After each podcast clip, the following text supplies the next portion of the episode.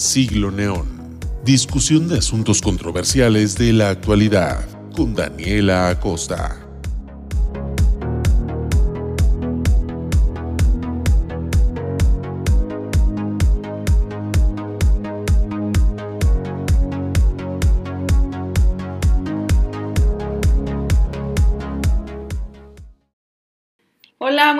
Noches. Estamos de regreso en Siglo Neón. Hoy es miércoles 29 de diciembre, ya son las 7. 1, empezamos un poquito tarde, pero aquí para que todo salga bien, para que todo salga acorde del plan, ahora sí con mis invitados presentes, eh, llegamos a tiempo todos, eso es muy bueno, para poder iniciar rápidamente, para que vean que tenemos muchísimo que decir, tenemos demasiadas cosas que comentarles, que opinar también, venimos muy fuertes en esa área, ¿verdad? De la opinión, yo creo que somos así de este tipo nosotros, así como de estudiantes de derecho, pero también como que chismositos en diferentes cosas. Entonces, en esta cuestión yo creo que es muy importante esa parte porque les vamos a decir muchos, muchos datos que yo creo que son importantes de recordar en cuestión ambiental y como vieron en el flyer, pues también del peligro que está abarcando esta área de la humanidad y del mundo. Bueno, ya para no darles más rollo de este inicio, que es el último programa del año, cabe decir, y qué mejor que estar con los invitados especiales de Anet Guerrero. Primero que nada te presento. ¿Cómo estás, Anet? Hola, Dani. Bien, tú. Muy, muy emocionada de participar contigo de nuevo. La verdad, ese tema me, encanta, me fascina y poder hablarlo contigo es como, wow, verdad. Ay, Fascinada. Qué honor es tenerte de nuevo aquí. Me encanta hablar de estos temas contigo también, porque tú sabes muchas cosas y nos iluminas mucho también. Entonces, para que nos puedas dar un poquito de guía de luz. Muy bien, Anet. Y a ver, aquí también tenemos a un nuevo invitado que no ha estado nunca en Siglo Neón, pero por fin lo tenemos presente. También tiene mucho que decir y compartir. Edgar, ¿cómo estás el día de hoy? Súper feliz de ya cumplir mi sueño de salir aquí. Ya, por fin lo puedo tachar de la lista. estoy muy feliz. La verdad es un tema que nos va a interesar a todos. A lo mejor mucha gente, y me incluyo, es como de que ambiental y digo, ay Dios, digo, no, no, mejor me hago el solo, pero vamos a encontrar la manera en la que yo creo que les va a llamar la atención y les va a interesar muchísimo, porque lo vamos a ver diferentes puntos de vista muy importantes. Exacto, y de eso se trata Siglo Neón realmente, como de, de ser más a menos con las pláticas, aparte de que estamos jóvenes, o sea, no, tampoco vamos a hablar de manera muy técnica, no vamos a hablar como que de cosas muy expertas, porque cabe decir eso también, no somos expertos, tenemos ciertos conocimientos de algunas áreas que nos interesan mucho, que nos apasionan, pero tampoco somos ahorita profesionales de todas estas áreas para poder decirles que tenemos la verdad absoluta, pero nos gusta comentarlas porque, pues, ¿por qué no? O sea, realmente la juventud tiene ahorita la pauta para poder platicar de los temas serios en México y en general en el, en el mundo, o sea, con esta globalización, y nos toca a nosotros realmente enfocarnos en lo que está pasando y en la muerte inminente de, pues, de este medio ambiente que estamos ahorita teniendo en nuestro mundo, o sea, es algo muy peligroso lo que estamos viviendo y con ello ahorita nos vamos, nos vamos a dar cuenta de diferentes situaciones. Bien, bueno, primero que nada quiero este, comentar que este, se nos hizo una buena idea comenzar un poco con leyes, un poco con, con la idea de lo que se trata esta parte de, de los recursos y los derechos que pueden darle a los particulares en México eh, en relación a los recursos que nosotros tenemos en nuestro país, para que nos demos un poco la idea de lo que se trata esta parte de las concesiones, que es una figura en el derecho administrativo en donde el Ejecutivo Federal tiene la facultad de darle esta transmisión a ciertas personas para que puedan manejarlo en vez del propio gobierno, que pues el gobierno está muy ocupado haciendo muchas cosas. Entonces es lo primerísimo que queríamos tocar para que ustedes comprendan un poco de lo que estamos hablando, de cómo es que todo esto se va a desarrollar y lo van a ver de manera muy fluida porque primero que nada es esto. O sea, ¿cómo es que nosotros como mexicanos tenemos derechos con esta parte de los bienes nacionales y cómo es que después de ello vamos a ver el abuso de estos recursos, también la explotación de ellos y la parte ilegal que también es una parte muy muy grande en esta situación de los recursos. Entonces, bueno, vamos primero que nada aquí iniciando con lo que son las concesiones. Yo voy a explicar, o sea, tranquilamente, tampoco vamos a hablar de, leyes así exactamente como que todo el artículo, no sé qué, porque ni nosotros sabemos esas cosas, ¿eh? o sea, tampoco piensen así como que, ay, los, las inminencias del derecho, pues no, tampoco. Entonces, por eso queremos analizarlos con ustedes, porque para que esto también se haga mucho más ameno. Primero que nada, quiero hablarles del artículo 27, nada más me les menciono el artículo, no les se los voy a leer, Este artículo es el fundamental cuando se trata de los bienes nacionales, de las tierras, de las aguas, de las concesiones, de quienes tienen la facultad de tomar parte en ello, o sea, cómo es que el dominio es enteramente del país, o sea, de la nación, y de como figura jurídica, el Estado es, o sea, se, apropia de todos estos bienes, pero tiene la facultad, como ya mencionábamos, de darle cierta Cierto, ciertos derechos y obligaciones a unos particulares en el país para que sea más fácil el controlar toda esta situación ambiental, toda esta situación también de, beneficios y de muchísimas cosas que tiene que ver el Ejecutivo y todo este poder que es muy extenso y pues veremos que existe la rama por eso del derecho administrativo y demasiado, demasiadas cosas que hay ahí. No solamente son concesiones, muchas cosas, ¿no? Entonces, bueno, para que vean en un primer punto, les quiero explicar lo siguiente. Eh, la facultad que tiene la nación para transmitir el dominio de las tierras y aguas de la nación a los particulares, bien establecida en este artículo que estamos platicando. Aquí existe la expropiación. Esta palabra yo creo que puede ser bastante conocida por, o sea, por cualquiera, o sea, es una palabra muy común que podemos escuchar como la expropiación del petróleo, del agua, o sea, como que es algo que podemos escuchar más no de ambiente jurídico, o sea, es algo común. Y eh, con ello solo nos podemos dar cuenta que el fin de la expropiación en nuestro país es que haya un bien común y un interés público, ¿no? Con esto ya tenemos la pauta para todo, o sea, es elemental pensar en esta, en esta frase que les acabo de decir, o sea, interés público y el bien común. Pero bueno, hay cosas que no se pueden concesionar en nuestro país. Esto puede ser, por ejemplo, o sea, las que las leyes prevean, obviamente, tratándose de minerales radioactivos, también, por ejemplo, corresponde exclusivamente a la nación la planeación y el control del sistema eléctrico nacional, así como el servicio público de transmisión y distribuciones de energía eléctrica. Además de esas actividades, o sea, no se otorgan concesiones de parte de la energía eléctrica, solamente hay contratos que pueden determinar la forma en la que un particular, una empresa particular o una persona están actuando conforme y a través de esta energía eléctrica, pero solamente son contratos, o sea, como un pacto que tienen la parte particular y el Estado no puede ser enteramente este, otorgada hacia, hacia una sola persona o una sola entidad que no sea el Estado. Bien, también para petróleo e hidrocarburos sólidos también solo hay contratos para la extracción con particulares. Y ya en segundo punto, viendo lo que dice este artículo, que como les digo es muy importante, la nación tiene dominio de todos los recursos naturales. O sea, esto significa que todo lo que tenga que ver con ello, o sea, la preservación, el cuidado, las distribuciones, es perteneciente al Estado y de cómo, o sea, esta entidad va a planear llevar a cabo todas estas situaciones. Con ello es dicho, o sea, completamente que la palabra clave es dominio, o sea, el dominio de la nación. Y, por ejemplo, en caso de esto que les platico, el dominio de la nación es inalienable, o sea que no se puede separar, no se puede hacer eh, de diferentes situaciones de solo esta parte.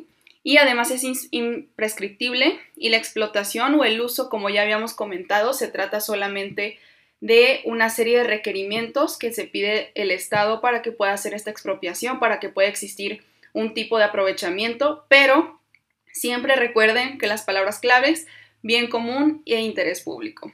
Entonces vamos ya con lo último, que es de este artículo que como les digo, yo me di la tarea como de sintetizar lo más que se pueda para no estar aquí abarcando 10 hojas. De hecho, sí creo que el artículo 27 sí es de unas 10 hojas, entonces para no estar diciendo aquí todo, aparte son muy repetitivos a veces en la Constitución y en todas las leyes en general, como que los legisladores sí se, se dan la tarea de ser un poco repetitivos. Pero bueno, ya para ver el, tercer punto de esto es que hay ciertas limitaciones sobre quiénes pueden ser sujetos de estas concesiones, o sea, de quiénes pueden tener estos permisos o facultades de aprovechamiento. Y esto viene enlistado también pues en las leyes, en sus respectivas leyes, de, o sea, dependiendo de si se trata de agua, de, o sea, de petróleo, de esto del otro, o sea, todos tienen sus reglas y hay que ver qué tipo de concesión se puede hacer y quién es el facultado para poder hacerlo. No cualquiera lo puede hacer tampoco.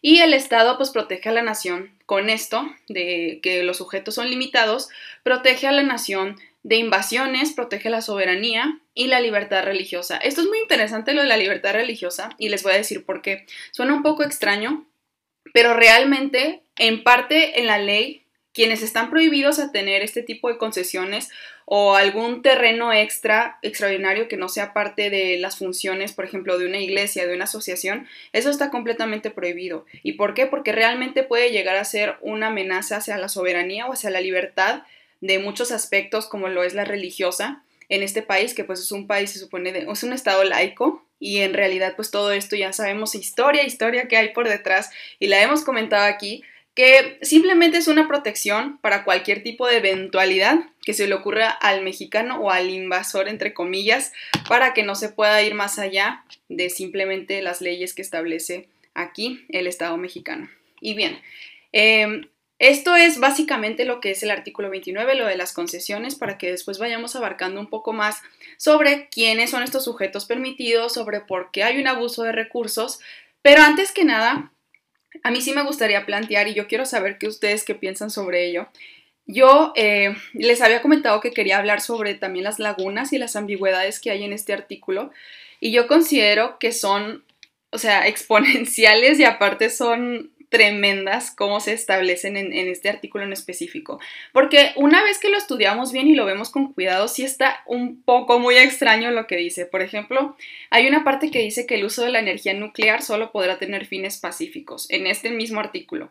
Y dices tú, ok, ¿y cuáles son esos fines pacíficos? O sea, ¿por qué existe como, o sea, obviamente hay tratados internacionales que hablan sobre la energía nuclear, pero estamos hablando como que realmente la legislación mexicana se limita mucho a ciertas cosas pero no limita a otras cosas. Es como que dices, o sea, a mí me causa un poco de estrés, o sea, no sé, personalmente que hable de esa manera como que de fines pacíficos. Pero porque también estamos viendo que del otro lado existe una parte ambigua que, es, que dice así, déjenme se las leo.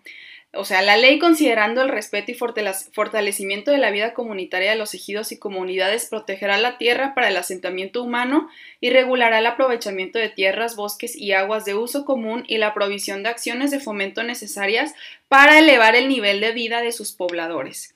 ¿Y usted, para ustedes qué significará elevar el nivel de vida para los pobladores? ¿Y para cuáles pobladores, digamos nosotros? Los que tienen la mayor parte de la, de la, del aprovechamiento económico, los que tienen la mayor parte de la agricultura, los que no tienen mucho, los que, o sea, ¿saben cómo? Es, este tipo de ambigüedades y de situaciones son las a las que me refiero y las vamos a encontrar mucho acá en esta área de los recursos porque ya de hecho, en, o sea, el, siguiente tema que nosotros queremos ya tratar se trata de las multinacionales, aparte que queremos hablar también sobre el robo y la explotación de estos recursos. Entonces, vamos de una vez, Anet, ¿qué te parece? O sea, si ustedes, no sé si quieran opinar sobre estas ambigüedades que acabo de leer, no sé si las habían rescatado. Yo solo así como que lo leí muchas veces el artículo y como que dije, ay, como que está medio, medio raro esto, ¿verdad? Y no lo pensamos de más a veces, pero en esta situación yo creo que es muy importante. No sé si ustedes tengan algo que comentar de ello o vamos de una vez a echarle a las multinacionales y a lo que tiene que ver con ello. Yo solo con respecto a lo que eh, mencionaste ahorita de estas como ambigüedades que existen en el artículo, pienso, así desde mi perspectiva, que incluso el interés público puede llegar a ser una ambigüedad, ¿sabes? Porque si hablamos de concesiones, ok, le concesionamos a, le concesionamos a tal empresa, ¿no? Para que produzca alimentos, por ejemplo. O sea, ok, los alimentos son de interés público, pero no, o sea, van a ocupar un área que puede ser un área ecológica. Entonces, ¿qué es realmente el interés público? ¿A qué lado va el interés público? Siento que esa es otra ambigüedad que existe aquí en, en, este artículo, ¿no?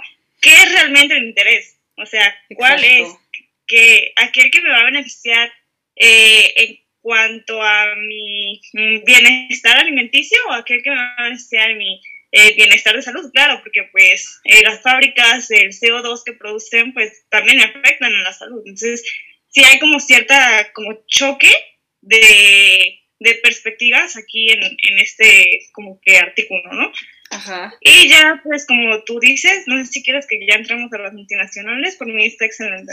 Sí, o no sé si Edgar tiene algo más que mencionar, que eso es un punto muy interesante, ¿eh? interés público, creo que lo tenemos bien grabado aquí que ni lo pensamos. O sea, entonces, Edgar, no sé si tengas algo que compartir acerca de lo mismo. Es que precisamente yo creo que uno de los problemas que tenemos que hay que enfatizar demasiado es como la claridad de las cosas, porque son muy interpretativas y son muy a conveniencia. Entonces, en primera, la mitad de la población no entiende lo que estás hablando si no lo estudias a fondo. Yo que lo estoy estudiando, medio lo entiendo. Entonces, se supone que esta información es de vital importancia para todos los ciudadanos. Entonces, ¿cómo es posible que no se entienda? Inclusive gente que la estudia no se da a expresar correctamente. Entonces, yo siento que deberíamos de hacer más simples las cosas porque la verdad no es un tema que solo le importe a algunos, es algo que nos afecta directamente a todos en nuestra calidad de vida. Por eso debería de ser un poquito más comprensible.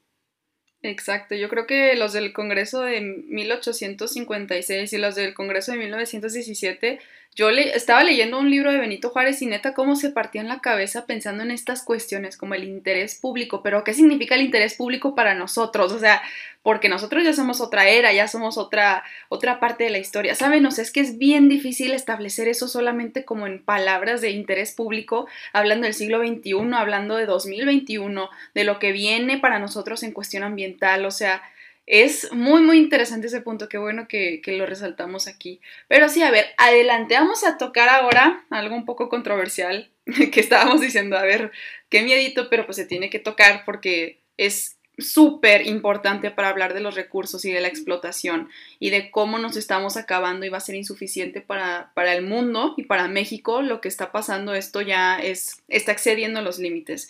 Entonces vamos a hablar de ello primero que nada. Anet te cedo la palabra por si quieres iniciar dar la pauta con las multinacionales. Claro con gusto Dani bueno, eh, hablando así de las multinacionales, yo creo que eh, empezaron un poquito así como que su boom, por así decirlo, su pequeño auge, eh, a finales del periodo, al último periodo del siglo XIX, ¿no? Cuando empieza todo este proceso de la globalización, que empieza el intercambio de mercaderes y todo esto. Y pues cuando las empresas empiezan como que a enfocarse un poquito en los recursos naturales que tienen los países como México, ¿no? Que no suelen llamar países en desarrollo que pues por su posición geográfica tienen una gran, eh, son, vaya, megadiversos. Eh, y es entonces que se empiezan a meter como que en estos recursos y empieza como que un poquito la explotación de estos, ¿no? Ya después, ya eh, como que especificándonos aquí en México, yo pienso que, hablando ya un poquito sobre la, mm, como que el auge de la explotación, eh, se, bueno, yo entraría con, eh, siento que entró con el Tratado de Libre Comercio con América del Norte en 1994, que pues en pocas palabras consistía en el intercambio de bienes, ¿no?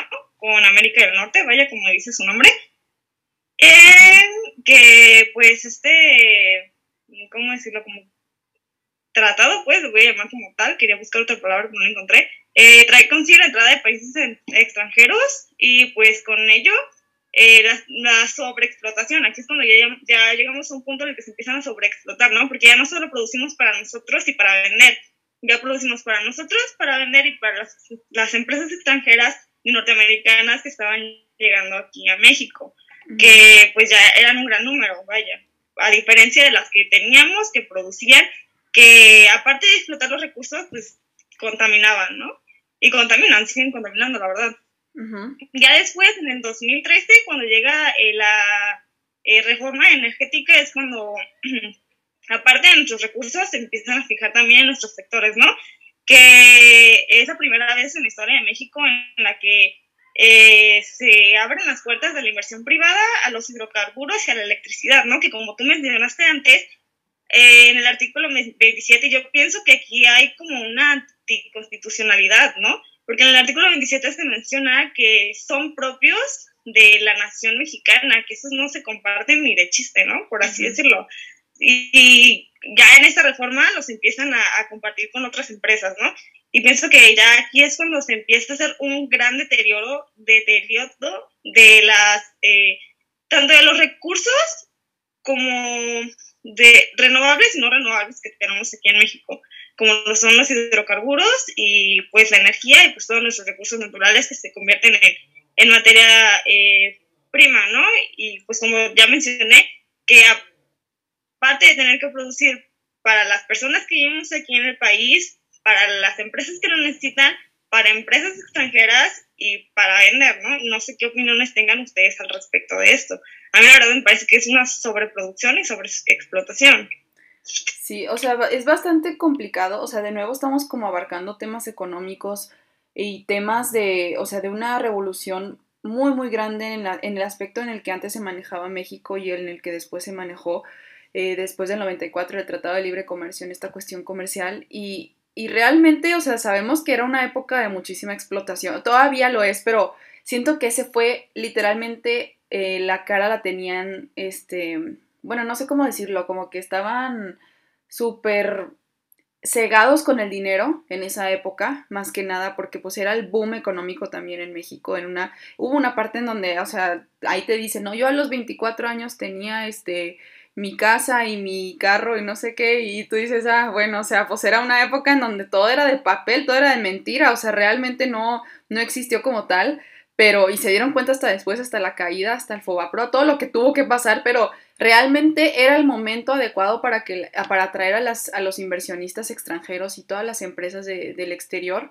para que pudieran estar también aquí en México e involucrarse en todo el comercio, en todo lo que era la expropiación. Y como dices, la verdad es que es bien delicado el tema, o sea, de que se vean tan involucrados otros países en, en, la parte hasta, o sea, aunque sea algo sencillo, no lo es tan sencillo como la parte del petróleo, que pues es lo que muchos presidentes han cambiado a lo largo de la historia, ¿no? O sea, por, unas, por la misma razón, como que es algo muy delicado, como lo ha hecho Lázaro Cárdenas, que fue esa expropiación tan famosa que, que tuvo que ver con lo mismo, o sea, con dejar afuera a todos los países y solamente involucrar a México en lo que es la expropiación de este, de este país. O sea, pues digo, tiene sentido, ¿no? O sea, si es, si es de México, pues aquí hacer todos los procedimientos para poder llevar a cabo el resultado final. Entonces, pues sí, o sea, yo también considero que es un tema hasta súper complicado hablando de economía, hablando de como todo lo que se está involucrando en ese momento y nos ha llevado a donde estamos ahorita, ¿no? O sea, a un desastre completo en esta parte anticonstitucional y también este, en la parte ambiental. Entonces, no sé por ahí si, si Edgar tiene alguna opinión, sino también para seguir diciendo otras cosas.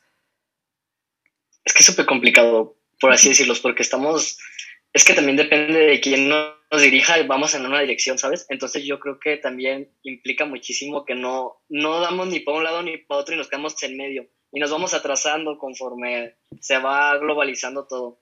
Entonces, por eso es que mm, siento que no decidimos nada y siento que nos estamos atrasando muchísimo. No, no más.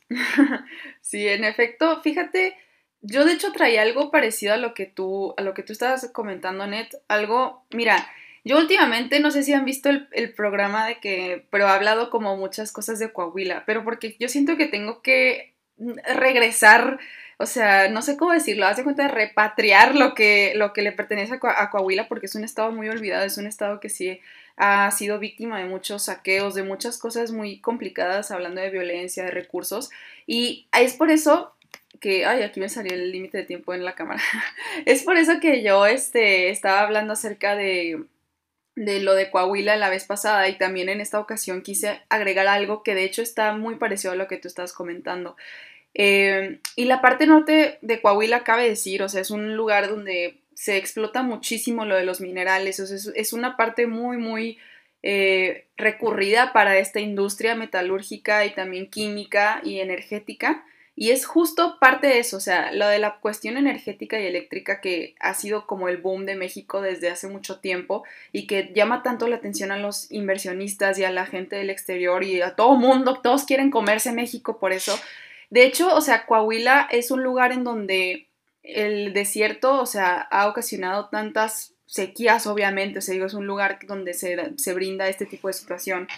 Ha habido mucha sequía, ha habido muchísimo saqueo de agua y más que nada por esta parte energética, porque justo como lo mencionabas, con ese, con ese florecer energético y con esas reformas en esta cuestión, ha sido también donde las empresas han entrado muchísimo por parte de todos lados hacia Coahuila y, y aquí es donde se ha saqueado muchísima del agua con estos procesos de la que estábamos hablando, ¿no? Del fracking hidráulico, que está bien complejo todo eso, la verdad. O sea, para explicarles yo aquí, yo creo que ni de chiste. O sea, si, si quieren buscarlo, véanlo en YouTube. La verdad es que sí es un proceso químico, geológico. Es algo muy, muy complejo, pero tiene mucho que ver con cómo el agua es involucrada. Este, y, y se está buscando el gas para llevar esto a las, a las plantas energéticas. O sea, es, una, es un proceso muy grande pero eh, a Coahuila también le ha pasado exactamente lo mismo. Y, no solo a Coahuila, o sea, estamos hablando del más el norte de México, en esta parte del fracking hidráulico, que es, por ejemplo,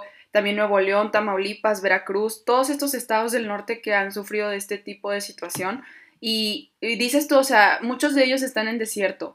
Y la verdad es que no es como que abunda el agua constantemente, no, no es como que llueve todos los días, o sea, para nada y dónde se está quedando la agricultura de estos lugares, o sea, dónde se están quedando los pozos, o sea, se están secando completamente y es por exactamente lo mismo, o sea, tiene un efecto muy grande lo de la industria energética y en ello pues como que a veces se, le olvida a uno que eso también es una parte muy, muy, muy grande, no solo que se está gastando el agua aquí en la casa de al lado, o sea, es realmente que hay una planta energética que está buscando todos estos pozos y que está haciendo todos estos movimientos por detrás y está intentando sacar toda el agua posible para poder hacer todas estas acciones. Y no hablemos de las otras multinacionales, que son como Lala, o sea que aquí es la sede de Lala, aquí nació Lala y aquí es donde pues de hecho, tengo una información ahí que también quiero mencionar. O sea, les digo, estoy hablando como mucho de Coahuila, pero es que Coahuila siento que es un lugar súper claro ejemplo de muchas de las cosas que pasan en este país, porque nadie dice nada y nadie hace nada al respecto.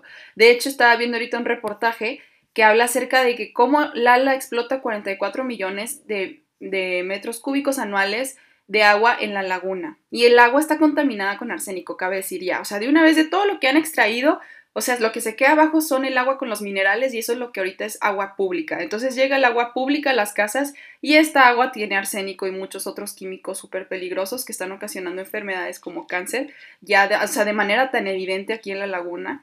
Y también, o sea, con vigencia, o sea, estas, perdón, hay concesiones que obviamente se le otorga a la familia dueña del ala y todas estas concesiones que ya habíamos mencionado de qué se tratan estas, son con vigencia de 5 a 30 años. O sea, imagínense, aparte son como 50 familiares que tienen estas concesiones, o sea, para que nunca se termine, nunca se termine y el agua siempre se, o sea, como que, como si el agua fuera eterna aquí en este lugar y siempre se estuviera saqueando para esta empresa, ¿no? Entonces, o sea, vean nada más estas cuestiones, o sea, que es un ejemplo muy claro de que en ciudades pequeñas, o sea, ni siquiera Torreón es una ciudad muy grande, pasan estas situaciones en donde o sea, se está previendo que Coahuila se quede sin agua para en, dentro de cinco años, o sea, pero completamente seco. Y por estas cosas que a mí me dan la verdad muchísimo coraje, o sea, yo digo, es una empresa que se ha dedicado a sacar todo, todo, una sola, hablando de multinacionales. Y sí, es una empresa mundialmente famosa. ¿Y qué se va a hacer con la gente que vive en esta ciudad? O sea, y en este estado. ¿Saben cómo? O sea, la gente que se sostiene de cultivos, de los pocos que se pueden dar aquí en el desierto, la gente que tiene, o sea, la gente tiene que tomar agua, o sea, eso es claro, la gente tiene que usar el agua para todo en su vida. Entonces, esa parte es mucho más importante todavía, esencial, y se está tomando agua con los químicos que le va a generar cáncer, enfermedades crónicas, todo lo peor que se puedan imaginar. Imagínense tomarse eso, o sea, como si fuera que, o sea, realmente no, no comprendo cómo es que esta parte deshumanizante ocurre. Eh, del lado de las multinacionales, pero bueno, yo quería compartir eso, que pues en realidad yo ya viéndolo de manera global, pues se supone que para el 2030 se espera un déficit del 40%, o sea, en esta cuestión del agua a nivel mundial. Entonces, ¿de qué estamos hablando con estos lugares tan abandonados? Con estos estados que ya están saqueando muchas empresas multinacionales, ¿saben? O sea, Coahuila es uno. Yo no les puedo comentar acerca de todos los demás, del Estado de México, de muchos que tienen empresas gigantes, de Nuevo León también, por ejemplo, que hay ahí está, ahí está Coca-Cola, en muchas, o sea, tiene muchos, muchas sedes en, ahí en Monterrey, o sea, digo, ¿saben a lo que nos está llevando todo esto de las multinacionales? No sé si ustedes tengan algo que compartir al respecto. Me fui mucho por Coahuila, pero no sé, o sea, obviamente ustedes conocen de esto y lo han escuchado y se sabe, se sabe que el agua está en este déficit mundial, ¿no?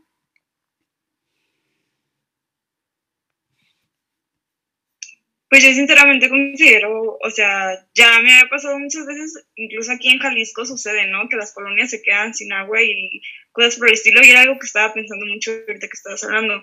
¿Cómo se supone que un país, que el 24% de, de sus colonias no tiene agua diariamente, diariamente para abastecer a su población, pero tiene la suficiente agua para abastecer toda una empresa que produce y aparte ensucia, ¿no?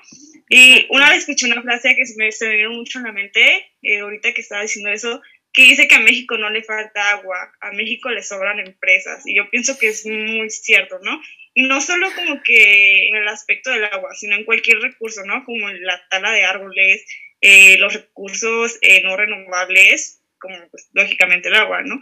Y pues nada, yo pienso que de verdad debería existir algún límite, ¿no? Porque es algo que tú y yo ya habíamos hablado. Realmente no existe ninguna ley que ponga un límite a una empresa, pero decir solo consume tantos litros de agua, solo consume tantos, eh, solo puede instalar tantas eh, áreas o metros o kilómetros, lo que sea, de árboles, ¿no? O, tantos kilos incluso, ¿no? No existe una ley que, te, que les ponga un límite y por lo mismo porque son recursos naturales a los que se supone que todas las personas deberíamos de tener acceso. Pero hay una contradicción ahí de nuevo, ¿no? O sea, no todas las personas tenemos acceso, pero una empresa sí tiene acceso a esos recursos y además de utilizarlos, hacer un aprovechamiento de ellos, eh, de ensuciarlos y no hay realmente... Quien, bueno, sí, sí existen leyes, sí existen autoridades que que se supone que ya delimitarlo, pero no lo hacen. Y pues es una cuestión que, que pues tal vez se trate aquí más adelante, ¿no? Exacto. Y sabes, ya nada más antes de que se nos acabe este para iniciar el otro y, y no nos quedemos en, ahí en la plática sin, sin tiempo, este, nada más sí quería comentar que es un tema muy difícil de abarcar, esto de, del ala, por ejemplo, o sea, viéndolo desde el punto de vista Coahuila, porque muchas familias, o sea, si no es que la mayor parte tienen trabajo gracias a estas empresas, ¿saben? Entonces, es una parte muy compleja, o sea, dices, todo esto está matando al Estado, pero si no existen para este momento, o sea, 2021, muchas familias se quedan sin nada. Entonces, es una contradicción, es un tema muy, muy complejo que nosotros tenemos que ver cómo cómo, cómo abarcarlo y cómo solucionar algo así, ¿saben? O sea, obviamente es de años, de años de como de una estrategia nueva para las familias en los estados, o sea, que no solamente se dependa de una sola empresa y de un monopolio que pues es lo único que existe en un solo lugar, ¿saben? O sea, en, esta cuestión sí quería mencionar eso porque yo sé que es bien fácil decir yo, no, que desaparezca Lala, pues claro que no, o sea, ni de chiste, no, no es posible. Más porque no solo en Coahuila, en todo México da muchísimos empleos y da, así están las empresas grandes, ese es el problema. Entonces, eh, nada más, déjenme, este, si quieren, acabo este Zoom para volver a empezar el otro, para que no nos quedemos en medio, si es que Edgar también va, va a otorgar una opinión. Entonces, déjenme lo acabo y ahorita regresamos con ustedes. Ahí vengo. Y bueno, ya yo aquí este, comentándoles todavía de esta parte. Este, sí, lo, esto yo sé que es muy controversial, es muy difícil de platicar, o sea, estamos tratando de un tema que, que, relaciona mucho pues, a cómo vive la gente en nuestro país y de cómo es dependiente completamente de un trabajo de este tipo, o sea, de... O sea, todos conocemos a estas personas y somos nosotros mismos también. Una persona que se dedica a un trabajo de 9 a 5, o sea, de un horario normal, hasta a veces mucho más, o sea, con una explotación laboral o lo que sea. Y no estoy hablando de Lalas, estoy hablando en general. Y en realidad, pues es que estas empresas que existen eh, son el sustento de muchas familias mexicanas y de mucho de lo que nosotros ahorita tenemos. Y eso yo digo que es un problema de dependencia muy grande que está ocasionando también la propia muerte del otro lado. O sea, la muerte en el lado ambiental, la muerte de, estados completos como lo va a hacer Coahuila en un momento dado. En Jalisco también ha habido muchísima sequía y, es, es, o sea, también en Jalisco, si no mal recuerdo, hubo muchas veces en las que hubo incendios forestales, en las que hubo muchos, muchas situaciones ambientales muy, muy controversiales y complicadas justo ahí en el, casi en la zona metropolitana de Guadalajara.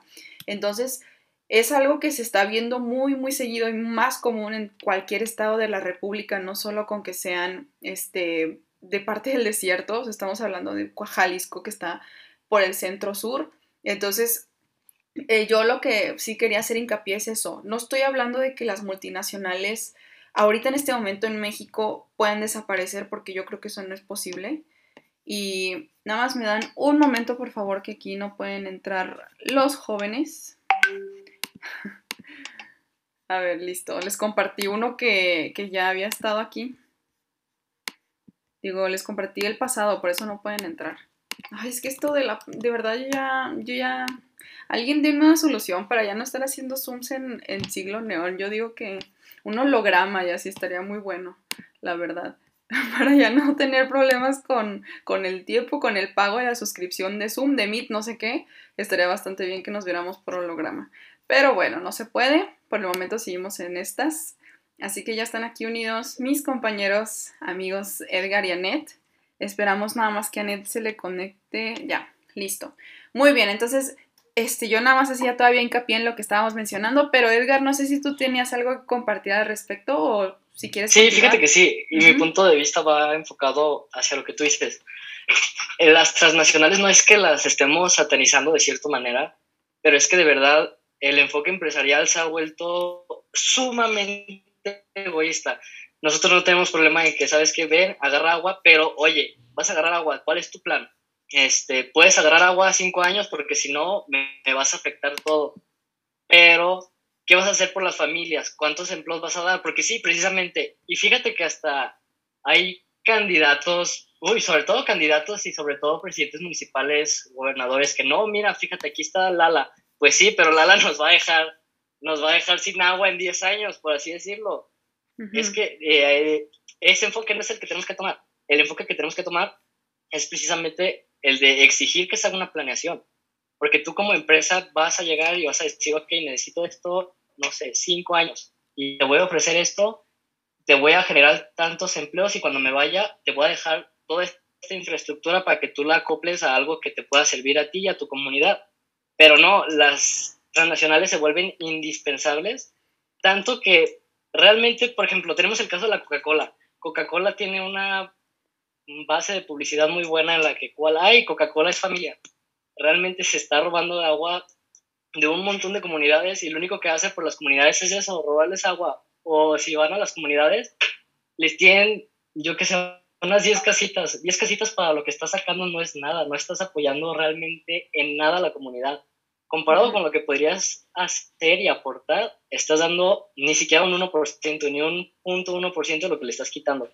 Entonces, la verdad, las transnacionales sí son un tema muy complicado porque generan mucho y son base de muchas comunidades, pero a cambio de qué. Entonces, se me hace que le regalan a la comunidad unos segundos para lo que después nos va a afectar, que va a ser realmente incambiable. Exactamente.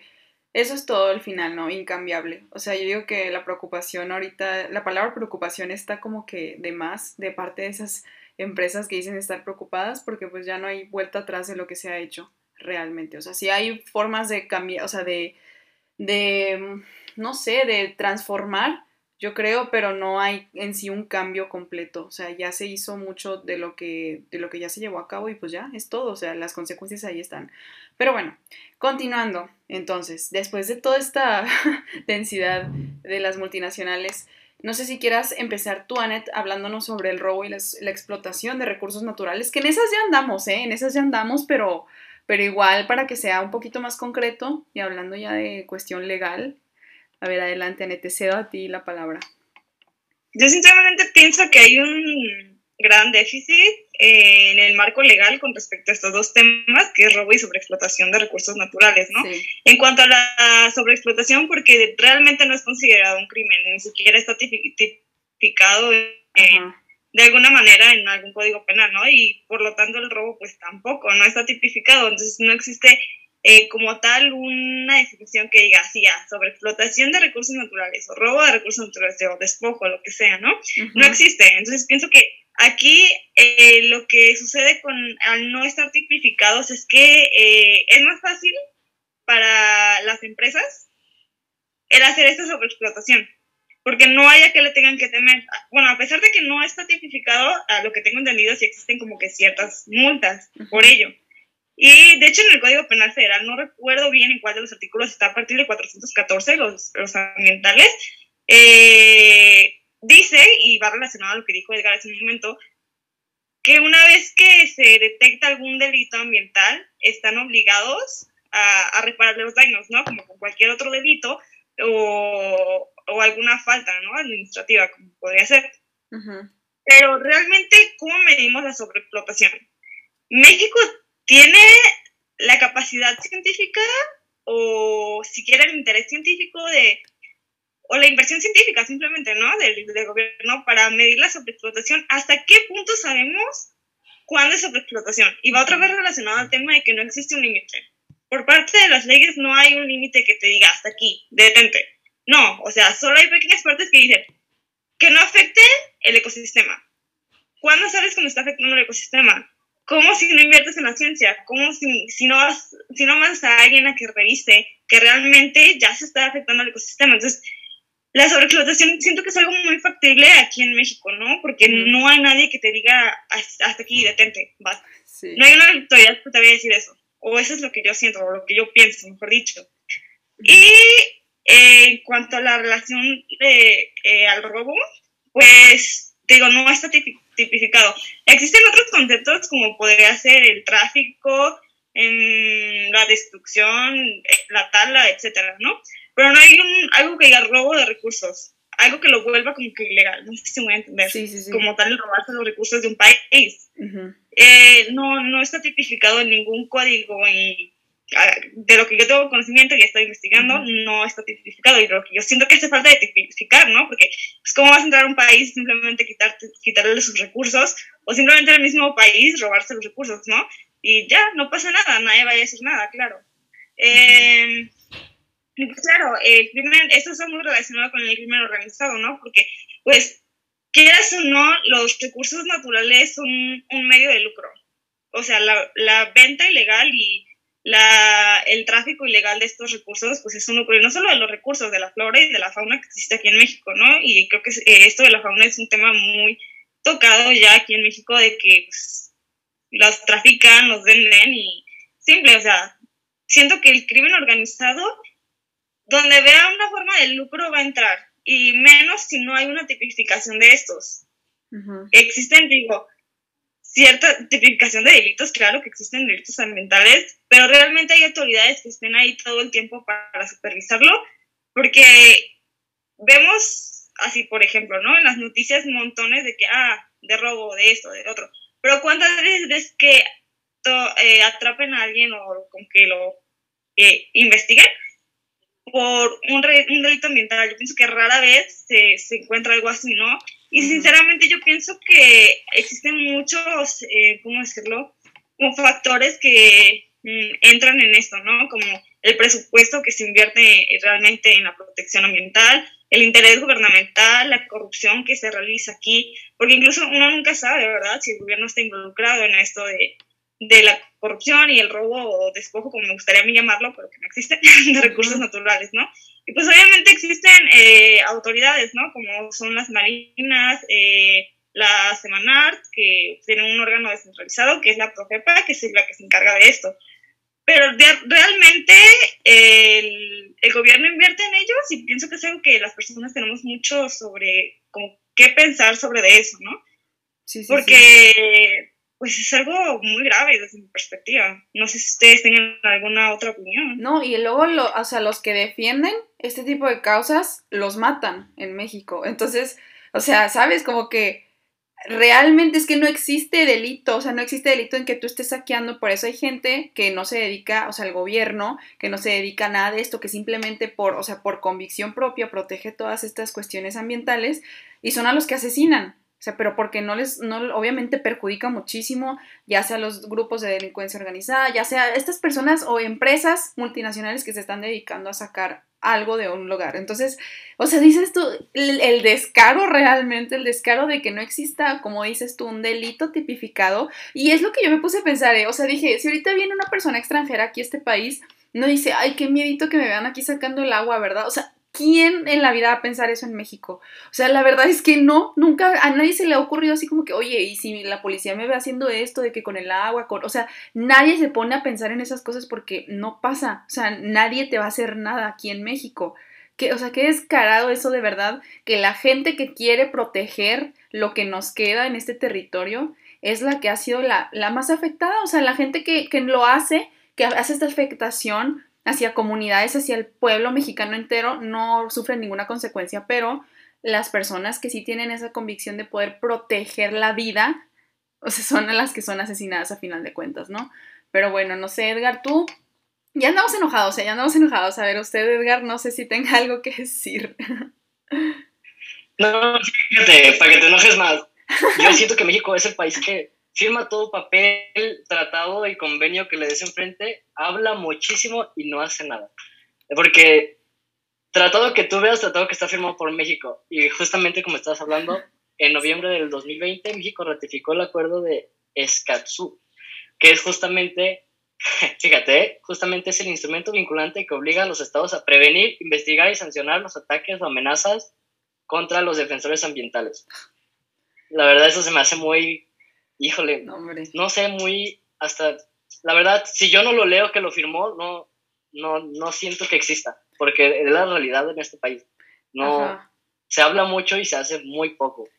Y como yo les decía al principio antes del programa, ¿no? De que, ay, ojalá no nos hagan nada por andar hablando de esto, jajaja, ja, ja. pura broma, pero de broma en broma la verdad se asoma. O sea, mal plan en México es la realidad. O sea, tú siendo periodista, si hablas de la violencia, si hablas de una figura pública, si hablas de la inseguridad, de hablas de, del ambiente, hablas de cualquier cosa que a alguien poderoso no le conviene, es que ya eres el charlatán de este país, ya eres la persona que menos vale en vida, o sea, realmente no vales absolutamente nada y te pueden matar el día siguiente. O sea, en México ese es el gran terror y el gran dolor que da porque hay gente muy, muy buena que se dedica a ello, a proteger, se dedica a hacer organizaciones no gubernamentales que también se, o sea, se dedican a precisamente ello, o sea, a salvar la vida, salvar la vida de las personas y de los de la fauna, de la flora, pero ellos son los únicos que van a ser los perjudicados, o sea, es, eh, regreso a esto, es que se me hace una incoherencia, una descarada, es así de que muy, muy fuerte, que no sé ni cómo explicarlo en palabras, se los juro, o sea,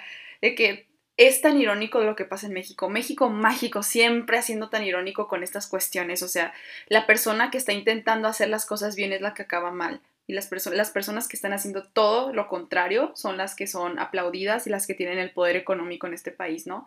Y el poder de muchas cuestiones.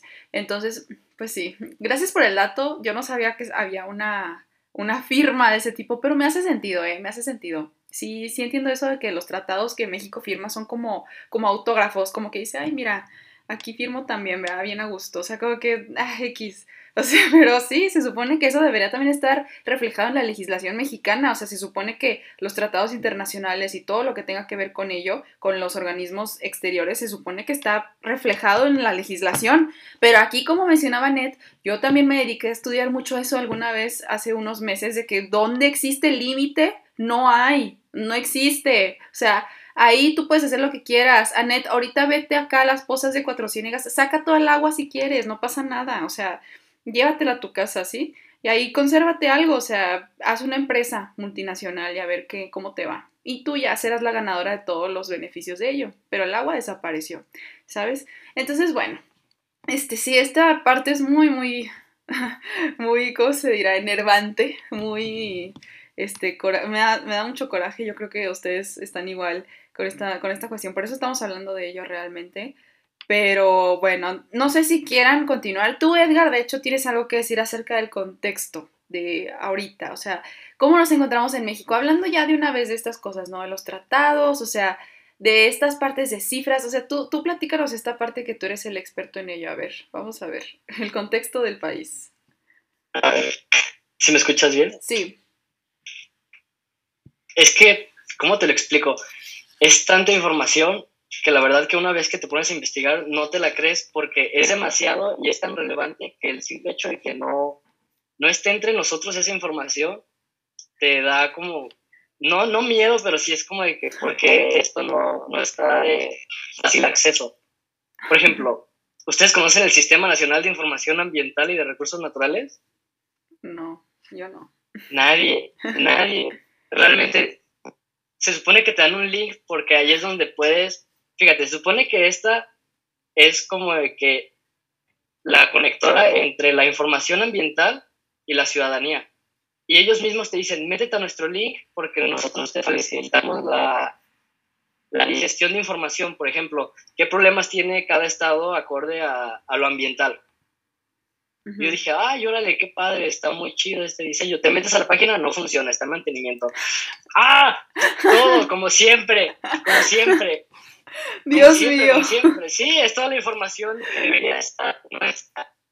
Y todos los programas y datos que están, están, pero son incomprensibles, la verdad. O sea, solamente el que lo escribió ahí sabe que está ahí porque también para encontrar cualquier dato que sea de nuestra importancia y que sea de importancia pública. Edgar, creo que te escuchas.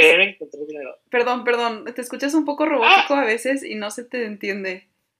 A ver, aguanta, déjame conecto acá. A ver, Ay, perdón por interrumpirte, eh, perdóname. No, no, no te preocupes.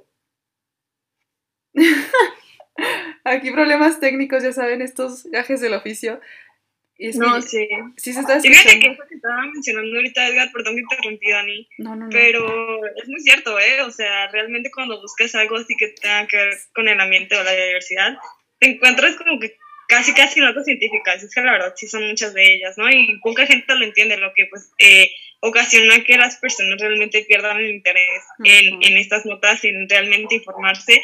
Y pues se crea una desinformación, ¿no? Que es un eh, concepto que yo creo que últimamente está muy de moda, por así decirlo. Se crea una desinformación porque la gente realmente no le interesa o no lo comprende de la manera en la que debería porque no es accesible, no es una información para todo público, cosa que debería de. Exacto. A ver, muy buen resumen y Edgar, tú estás dando... Listo, Ajá, adelante, adelante. Creo. Sí, ya.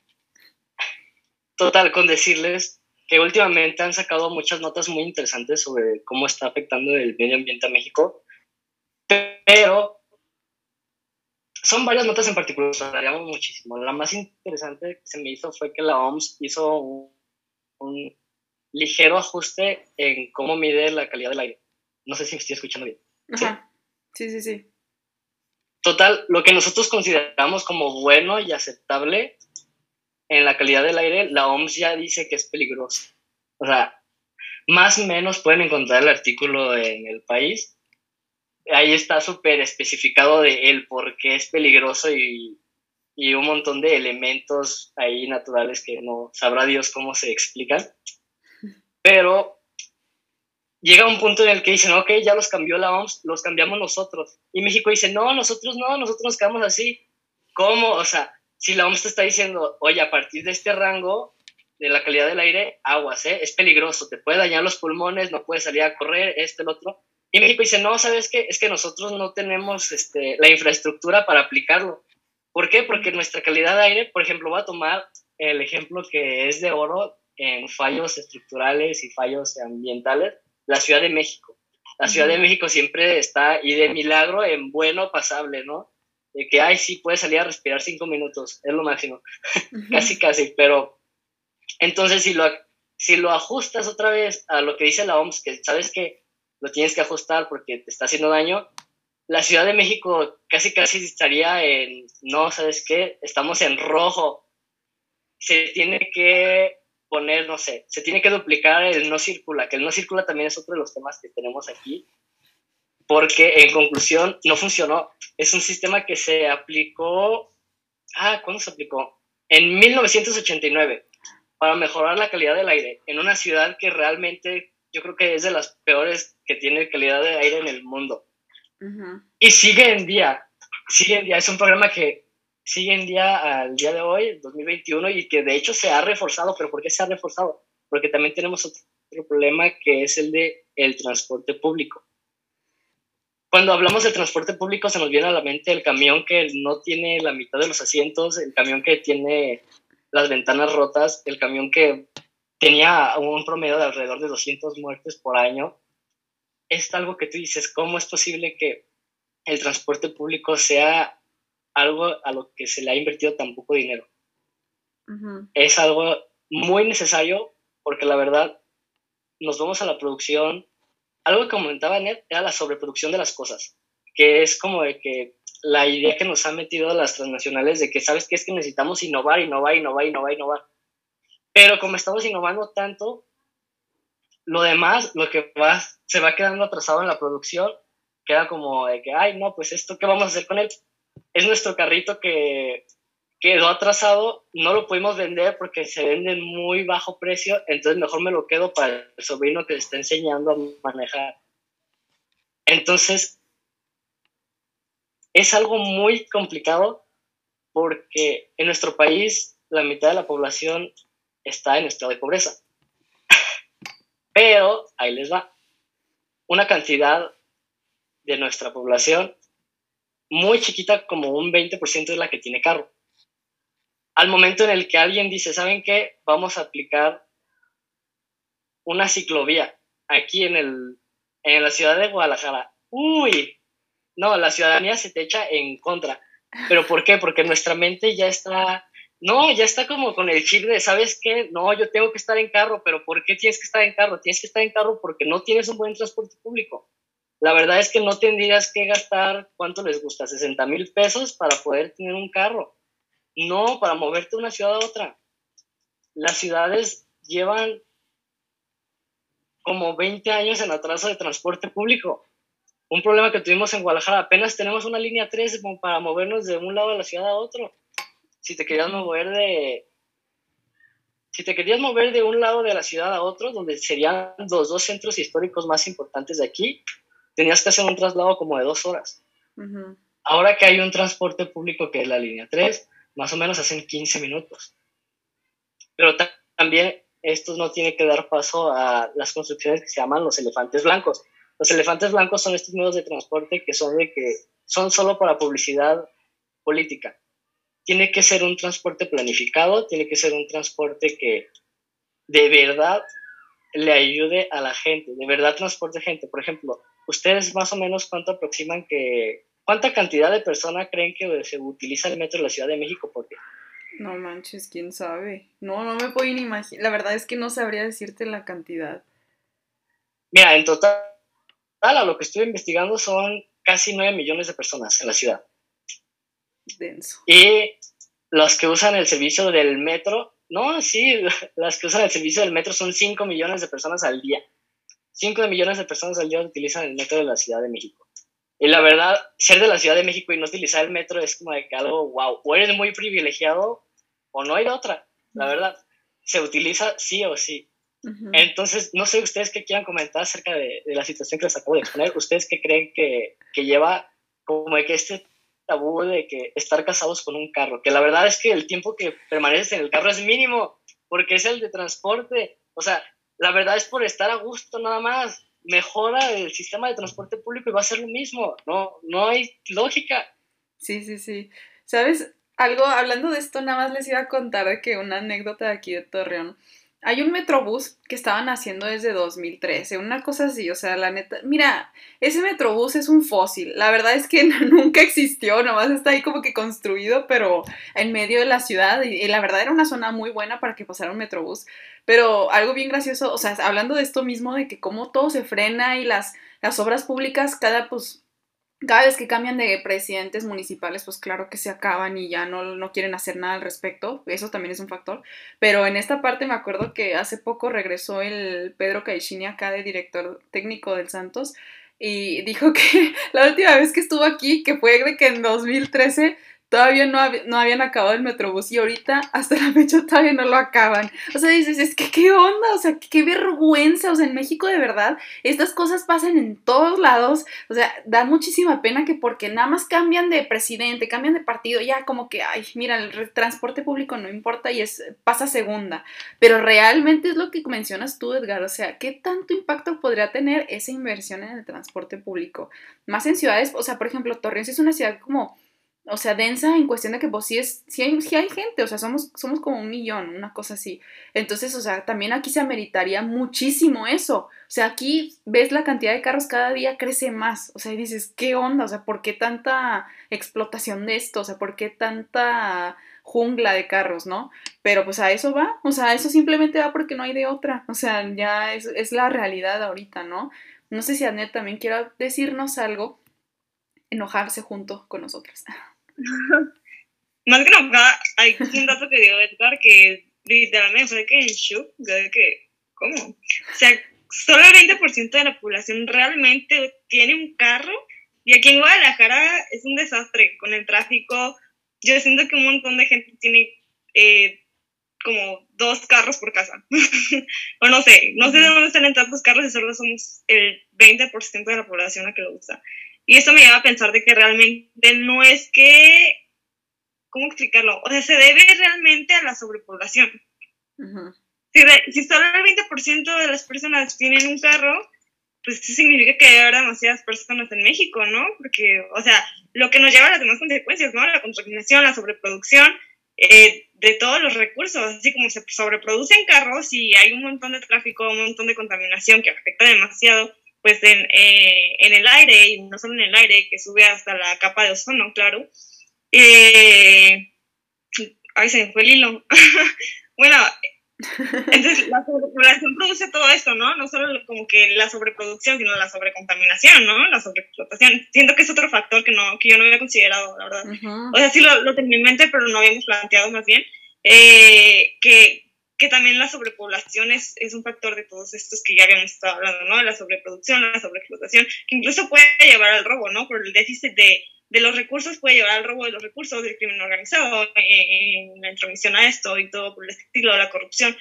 Y, y, pienso que es un factor muy importante que no habíamos tocado. Wow, todo se ha conectado en este momento, ¿eh? Aparte porque todavía nos falta hablar de otra cosa que son las proyecciones a futuro. Y todo esto tiene que ver, todo lo que acabas de decir, obviamente tú, tú nos diste la pauta de eso, pero sí es cierto, Edgar, nos lanzaste unos datos muy extremos y yo también quedé así como que, dije, no manches, o sea, qué fuerte entonces, cómo está la situación en México y cuántos somos, o sea, no nos imaginamos cuántos somos, la verdad. Yo creo que no tenemos ni la menor idea de cómo visualizar esa cantidad de gente. Pero bueno, no sé si quieran comentar algo más de eso o vamos hacia otro que tenía Edgar, un punto que quería comentar, que era la relación entre calidad ambiental con calidad de vida y con ello, pues, ¿por qué no de una vez vamos a proyecciones a futuro? No sé si quieras tú dar la pauta, Edgar, para comenzar a hablar de esto. Sí, no, está bien. De hecho, es que todo va relacionado, ¿sabes? Sí. Porque, bueno, la inversión que se da al ambiente también mejora de, de, alguna manera la salud mental. Pero pues vamos a dar como algunos ejemplos. Obviamente, yo digo que la salud mental tiene muchísimo que ver porque viene parte, es parte del índice de progreso social, ¿sabes? no es como de que, ay, no, sí, la onda del alma y la fregada. No, no, no, o sea, es que es uno de los indicadores del progreso social. Y precisamente el que es el país número uno en progreso social es Dinamarca. Ahí les va un dato. Dinamarca tiene un ministro del ambiente desde 1971. Wow. Y se dedica nomás a eso, ¿eh? Es, es todo un equipo, vi como de que más o menos a qué se dedicaba, todo un equipo que está cuidando el medio ambiente. Obviamente, no estamos comparando el tamaño de Dinamarca con México, pero sí es como de que, wow, ellos ya empezaron a trabajar este tema desde 1971. De hecho, ellos dejaron el petróleo atrás desde hace como 41 años, algo así dijo su, su secretario. Y es algo así como de que, wow, me sorprendió muchísimo porque ellos dijeron, ¿sabes qué? Al principio se nos hizo un error. Y ellos mismos decían, la energía por... No, la energía eólica era como más un atractivo turístico, porque ya ven que viene como de que, ay, sí, mira, está, es lo que es por aire. Ajá. No sé cómo, cómo explicarlo, pero se ve bonito, o sea, sí. estéticamente se ve bonito, y más donde hay mucho espacio, por así decirlo, mucho campo. Y Dinamarca decía, es que al principio pensábamos que fue un error y lo hicimos algo más turístico, pero después fue muy rentable. Y precisamente es algo que le está pasando a nuestro país. Estamos casados con algo que nos está llevando para abajo. Pemex, ¿cómo es posible que le estemos inyectando más dinero a Pemex? ¿Cómo es posible? Es la petrolera con más deuda en todo el mundo, ni siquiera de la zona, de la región, no, es de todo el mundo. ¿Saben cuánto es la deuda de Pemex? No. Más o menos. No, no me quiero ni imaginar. la verdad. Son 113 mil millones, creo. Sí, porque el gobierno de, México, de nuestro país, le acaba de inyectar 3.500 millones de dólares. Entonces ahí nos vamos viendo como dando una idea de más o menos por dónde está la ruta de nuestro sexenio con este presidente. No está para renovar las energías, está para salvar a Pemex, que tiene mucho que ver con lo que tocamos antes de la independencia de nosotros mismos fabricar nuestras propias energías, por así decirlo. Pero hay que entenderlo que estamos en un contexto globalizado. ¿sabes? Ya no es como antes de que nosotros tenemos que hacer lo, lo de nosotros porque es lo mejor. Ya no necesariamente es eso. Y es algo que está muy difícil de explicar porque nos tienen mucho a la idea de que, no, ¿sabes qué? Es que tiene que ser así. Por ejemplo, las 100 refinerías que tenemos ahorita en el país pueden estar funcionando al 100%, pero seguimos atrasados por temas de infraestructura, de, de, todo lo que hay detrás del transporte y de todo eso. O sea, nos falta muchísimo. Ajá. Ahora, hay que ver cuánto tendríamos que invertir para estar iguales y si aún así sigue siendo rentable. Claramente la respuesta es que no. Claramente que hubiera sido mejor ir invirtiendo poco a poco para ir hacia un futuro ya, para que no se sienta tanto el golpe, porque ahorita tú dices, ¿cómo voy a invertir tanto en un tipo de energía que a lo mejor no, no me va a ser muy benéfica al principio? Pues sí, pero es que mientras nadie se atreva a dar ese paso de transición, nos estamos atrapando más, más, más atrás. Es como, por ejemplo, los, ¿cómo se llaman? Los, el reemplazo del boiler, la energía solar. Yo me acuerdo que al principio, cuando estaban empezando en el mercado, en lugar de que cargues gas, es con eso, y es en base de energía solar. Total, esas cosas al principio creo que costaban como unos 6 mil pesos, algo así. Ahorita están como en 20 mil, la última vez que coticé, o 15 mil. Y eso es algo de que dices, ¿por qué? Pues sí, porque el gasto principal, el gasto que va a cambiar se hizo más caro, ¿sabes? Se va a ser más difícil de conseguir. Es como el petróleo, ahorita va a aumentar, va a aumentar, va a aumentar, y nosotros mismos estamos como de que invirtiendo para que no se sienta el golpe de, de para que no se sienta el golpe del gasolinazo, por así decirlo. Cuando nosotros deberíamos de ir invirtiendo en eléctricos. ahorita es como de que, wow, la siguiente novedad de, de la tecnología. Pues sí, pero para eso vamos, porque el petróleo no es eterno tarde que temprano se nos va a acabar, como todos los recursos que tenemos. Y pues sí, precisamente tiene que ver porque desde que nos levantamos y desde que vemos la, la notificación en el celular de que sabes que la calidad del aire no es apta para que salgas a hacer ejercicio, ya te condiciona tu día. Ok, ya no puedo hacer esto porque la calidad del aire ya no es la apropiada y ya tienes que hacer otras cosas. Desde que tú vas al trabajo y haces una hora de transporte, ya te causa incomodidad, ya te causa estrés porque todos están tocando la bocina, porque todos van tarde, porque todos traen prisa, porque no puedes agarrar agua de la llave porque está contaminada, porque la comida está muy cara, porque la tuvieron que traer. No, no, no, es, es que todo tiene que ver, todo tiene que ver. Entonces sí nos afecta nuestra salud mental, aunque no lo queramos ver, pero no es que no lo queramos ver, ¿sabes? A nosotros se nos ha dado un término de salud mental muy raro, de que, e inclusive de salud, si no te estás volviendo loco, estás bien de la salud mental, ¿sabes? Si, si no tienes de qué quejarte, estás bien de la mente. No, no se trata de eso. Salud mental es que estés muy bien, pero realmente bien. Salud mental se trata de que estés pleno de todos los sentidos de, de tu vida.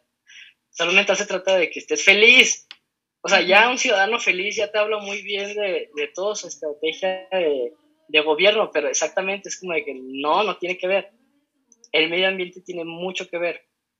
Yo creo que inviertes en ambiente también, inviertes no solo en el futuro, sino también en la calidad de vida de tus ciudadanos.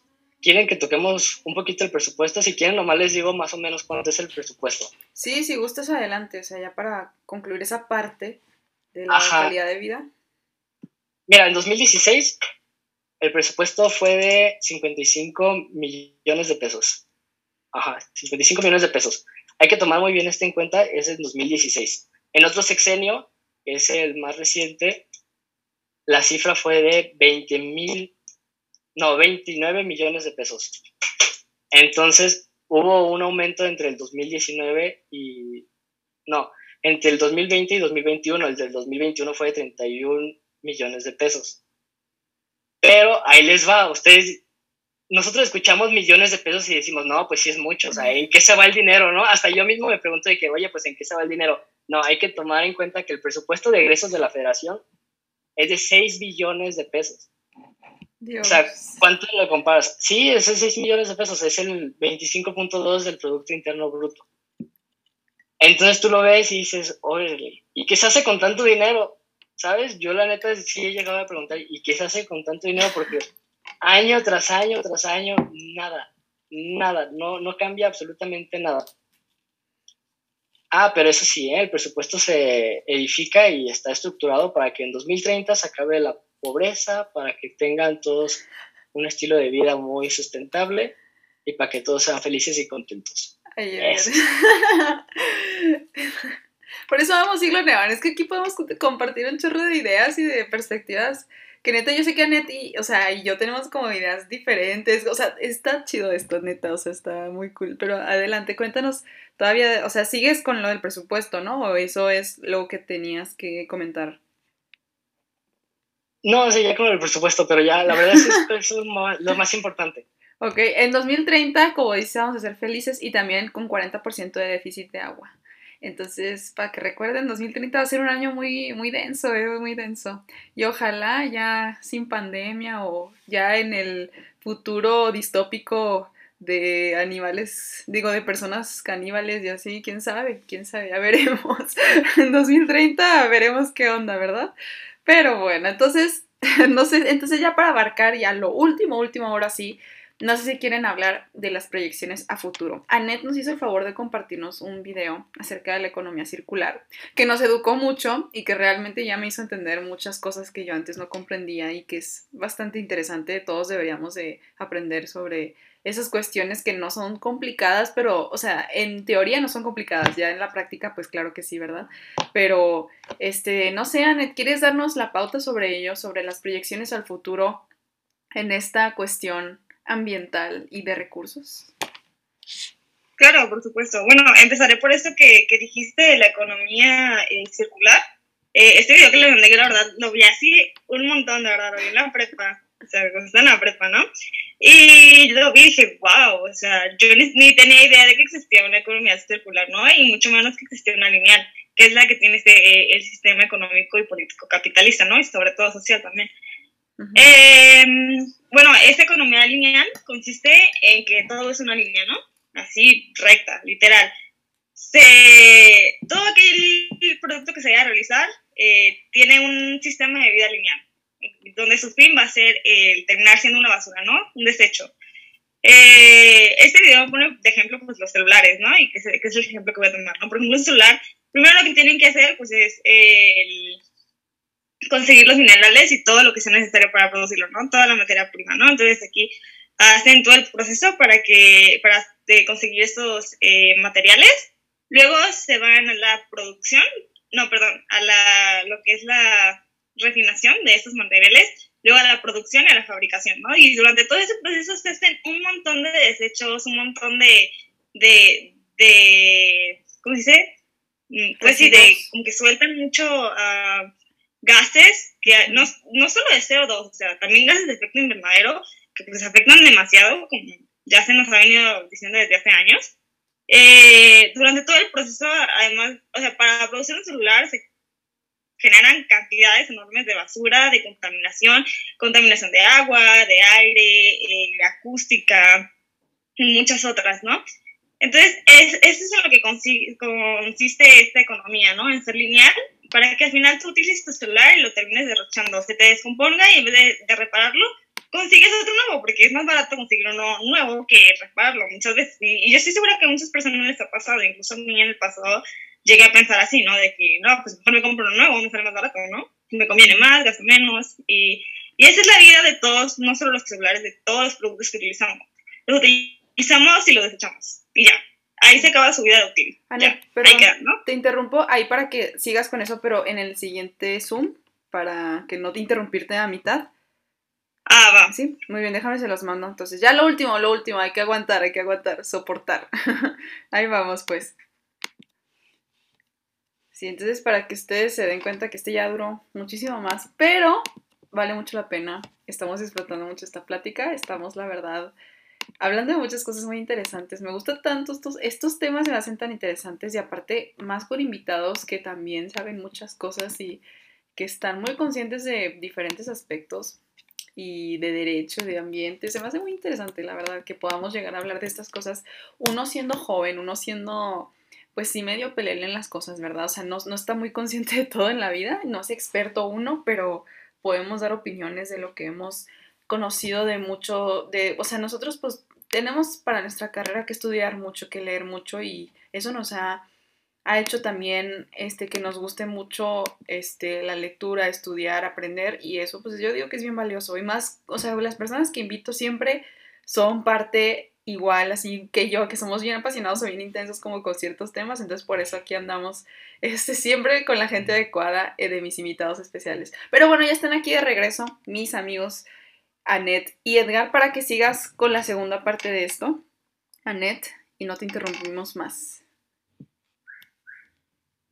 Ok, eh, bueno, continuando ya con este hilo de que el, eh, ser un desecho es la como mm, el fin útil de este producto, ¿no? De todo lo que tenemos, de las cajas de cereal, de las pastas de ente, de todo, ¿no? De los empaques, incluso de nuestros muebles, ¿no? Cualquier cosa. Y pues eh, una de las opciones es reciclar, claro, reutilizar. Eh, pero realmente, ¿cuántas personas eh, reutilizan algo? Yo pienso que es una cantidad muy mínima de personas, ¿no? Entonces, ¿aporta? Sí, sí aporta, pero puede que no sea suficiente. No digo que sea inútil, yo, yo considero que es una gran ayuda, pero no es la suficiente, a menos de que todo el mundo se ponga a reciclar y a reutilizar. Entonces, lo que consiste la economía circular es, en vez de ser una línea, crear un círculo, ¿no? Así como si fuera un anillo, ¿no? Y es un proceso, pues, circular, ¿no? Que, por ejemplo, tienes tu celular y ahora vamos a empezar por la fase, eh, casi al final de la fase, ¿no? De, de la vida de este celular. Ya que lo tienes, lo utilizaste dos años, se te quebró, pongamos, necesitas repararle la pantalla eh, como dije, te sale más caro eh, repararla que comprar un nuevo celular. La economía circular consiste en que los que son desechos, las cosas que son desechas, se vuelvan a tomar y reutilizarlas, pero desde la fabricación. Por ejemplo, yo tengo mi celular y, ok, se le descompuso la pantalla y planeo comprar uno nuevo. ¿Por qué no solo le, le reemplazo la pantalla? Voy a poner este ejemplo que me parece muy bueno para que se vea más entendible. Apple hace poquito estaba haciendo esto y creo que lo sigue haciendo, de que si tú le llevas un celular descompuesto tuyo para que pueda reutilizar las partes del celular y no producir otras, te da un descuento en la compra de otro celular. Igual con los cargadores y con los audífonos. Eh, esto que está haciendo Apple es una, no promoción Apple, multinacional. ¿no? Está reutilizando los materiales que ya tiene para evitar la producción de esos materiales. Por ejemplo, si yo le entrego a Apple un celular, ok, voy a tomar esta memoria, voy a tomar esta batería que todavía sirve, la puedo mejorar un poquito, claro, eh, que no es lo mismo que volverla a producir. Entonces, no se gastaría tanto dinero por parte de las empresas, que yo pienso que también las beneficia, no se gastaría tanto dinero por parte de las empresas en otra producción, sino solo en arreglar detallitos, que ya no sería lo mismo conseguir todos los materiales, conseguir un cierto material. Y eso es, en eso consiste la, economía circular, en reutilizar lo desecho. O sea, lo que ya es desecho, eh, reutilizarlo. Lo que ayudaría a la sobreexplotación de los eh, recursos, ¿no? Porque ya, ya no habría tanta explotación, ya tenemos ciertos materiales que nos ayudan. Por ejemplo, si, no sé, me dan a reutilizar un celular, siguiendo este ejemplo, ok, ponle que para la tapa necesito plástico, ok, pero ya tengo el plástico de este otro, que está literalmente bien lo utilizo y que no necesito la producción de ese plástico. Ya he, eliminado un proceso aquí.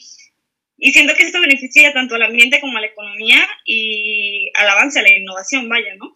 De, de esto, pero no sabemos realmente cómo funcione ya en la práctica, qué tanto beneficia a las empresas y les vaya a traer realmente la, la, las ganancias que ellos quieren, ¿no? Que yo siento que es como que lo que más les importa, más que nada, ¿no?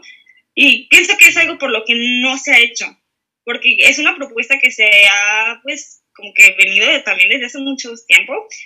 Y pues no, no la aceptaban por lo mismo, porque puede que no traiga la misma producción. Lógicamente, es lo que veníamos hablando de la superpoblación. Mientras más produces, más se consume, ¿no? Y les voy a dar este ejemplo. ¿Cuántas cajas de cereal diferentes tienes en tu casa? O sea, hay gente que compra hasta cinco cereales diferentes. Realmente necesitas cinco cereales diferentes. Puedes consumir solo uno y dejar que las demás personas consuman más, porque le estás quitando la posibilidad a una persona de consumir ese cereal, por lo tanto va a tener que producir otro cereal. Entonces, siento que esto también va como todo ligado, ¿no? Y ya como que ya enlazando un poquito de, para no hacer tanto rollo, la economía circular yo pienso que un poquito relacionada mucho al desarrollo eh, sustentable, ¿no? Que es una medida pues a base de la mejora de la calidad ambiental, del uso de de nuestros recursos como con concientización, por así, para hacerlo más fácil, ¿no?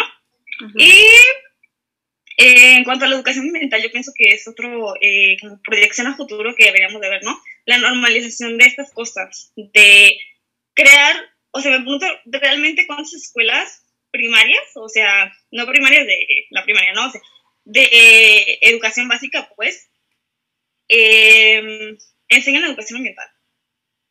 No sé si ustedes la recibieron en la primaria, yo la verdad es que no, no, la tuve hasta la preparatoria, la educación ambiental. Entonces, me sorprende muchísimo que a las personas no se les enseñe a respetar al, al, al mundo, ¿no? A cuidarlo. Eh, porque no solo es eh, lo que producen eh, las empresas, ¿no? También es lo que nosotros desechamos. No solo, así como no tienes basura, ¿no? O sea, sobre el consumo responsable. Realmente muy pocas personas han escuchado, yo creo, este concepto o se les ha enseñado en la vida o se les ha educado creciendo con este concepto. Muchas personas ni siquiera lo conocen, ¿no? Sí. Y lo peor de esto, o sea, del consumismo, como así lo llamamos en estas épocas ya, que yo pienso que también es un concepto ya muy, mm, pues, generalizado, ¿no? Y con un gran auge. Y va relacionado a lo que dijo Edgar hace rato, crea una brecha social, aunque no lo creas. La escasez de, de recursos, eh, de recursos naturales realmente crea una brecha social. Mientras menos recursos hay, más caros son. Imaginemos una carnicería, ¿no? La carne va a subir elevadamente. ¿Cuántas personas van a tener acceso a la carne, no? Que, eh, nos eh, aportan eh, nutrientes muy necesarios para el cuerpo, ¿no? Como son las proteínas. Y entonces aquí se va a agrandar la brecha social de cuántas personas realmente tienen la a, sus, a sus eh, pues como que recursos necesarios para sobrevivir, ¿no? Porque es como tiene el derecho de, de acceder a esa comida, ¿no? O a un ambiente sano, a muchísimas cosas. Y se va a crear esta brecha tanto en el derecho como en la sociedad, porque pues no todos vamos a poder, aunque tengas el derecho de, no vas a poder adquirirlo. Entonces pienso que es una situación muy grave. Porque, y ya está aquí, ¿no? El agua. Está carísima el agua ya. Bueno, es lo que me dicen, ¿verdad? o sea, ¿cuánto no pagas tú de agua? ¿Y cuánto ha subido desde que eras pequeño? ¿Cuánto ha subido el precio del agua? Entonces, realmente vas a poder en un futuro, no solo por la escasez, también por tu economía, adquirir agua. Podrás, con lo que ganas ahorita, en un futuro adquirir agua. Se va a hacer de verdad una brecha social muy grande. Siento que la pobreza va a aumentar muchísimo. Sí, sí, sí. Y no sé si quieran puedes agregar algo. Oye, sí, yo nada más en cuestión de la educación ambiental, ya lo habíamos hablado tú y yo en, el otro programa con Emiliano, y habíamos dicho, yo sí les dije, la verdad es que yo casi no recibí de, esa educación, o sea, no me enteré de nada hasta carrera. La verdad les voy a decir, o sea, como que esto, a mí me apasiona mucho el tema de fast fashion, por ejemplo, esa, esa cuestión me gusta mucho, o sea, esto de las modas rápida y y de cómo podemos reducir todo ese consumo, o sea, tan imperante, tan extremo que no, no se piensa ni dos veces, o sea, en cuestión de moda y de ropa. Y esa parte me gusta mucho, pero justo empezó en carrera. Y luego también como viendo del lado de derecho, o sea, yo creo que ahí es donde, o sea, me di cuenta que me apasionaba mucho el tema del agua, de las tierras, o sea, de cómo es, y del aire, o sea, de cómo es tan injusta toda esta parte de, de, la, o sea, de lo legal, o sea, que sí existe lo legal, pero no, no es justo. O sea, y no hay como fundamento para poder proteger nada de lo que tenemos alrededor. Entonces yo creo que a mí hasta ahorita es donde me nace mucho, porque te lo juro, o sea, yo por eso los invité la última vez a ti y Emiliano, yo decía, es que necesito yo también aprender de alguien, o sea, alguien que me diga de, de, una manera más amena qué es lo que necesitamos saber, ¿sabes? O sea, obviamente no es obligación de nadie, o sea, estar educando a los otros, pero como entre nosotros hablarlo está muy chido porque somos jóvenes y pues podemos ayudarnos muchísimo a comprender las cosas. Ese es el objetivo también de un programa así. Pero sí, o sea, realmente es hasta estos momentos de mi vida en los que yo sí me veo como muy, muy metida en ello, pero más porque pues me ha impactado, o sea, a mí como directamente. Y, y eso, o sea, por eso que yo también hablo mucho de Coahuila para poder, o sea, regresar todo esto que, que a todos se les olvida, pero que es algo latente y que Coahuila se va a terminar en dos años, ¿te das cuenta?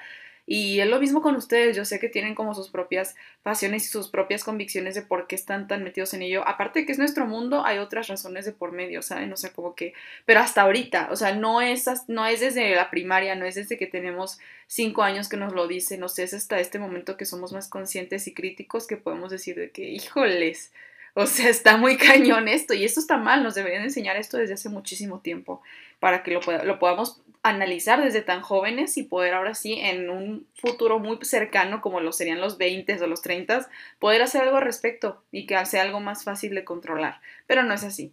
Entonces, Edgar, ¿tú también quieres agregar algo para finalizar ahora sí? Es que fíjate que yo creo que crecemos de una manera en la que es muy difícil darnos cuenta de lo que nos está pasando hasta que nos llega un golpe de realidad. Pero ya te llega el golpe un poco tarde, ya no alcanzas a reaccionar. Y entiendes muchas cosas. A mí una vez me fue al agua, la colonia, y de verdad, hasta el día que se me fue el agua, no entendía como que la importancia. Porque fue andar comprando un garrafón, andar cargando el agua, andar calentándola poquito a poquito para bañarme, y es como de que, wow, neta, si seguimos haciendo lo de siempre, vamos a terminar en algo similar o en algo peor. Y, esto, y eso que te estoy hablando desde un privilegio, ¿eh? Ojo. Porque eso ya es como de que, ay, sí, fuiste a comprar un garrafón. Hay gente que, no inventes, tiene que caminar 5 kilómetros, tiene que cargar 20 litros y aún así llegar y tener las gotitas contaditas.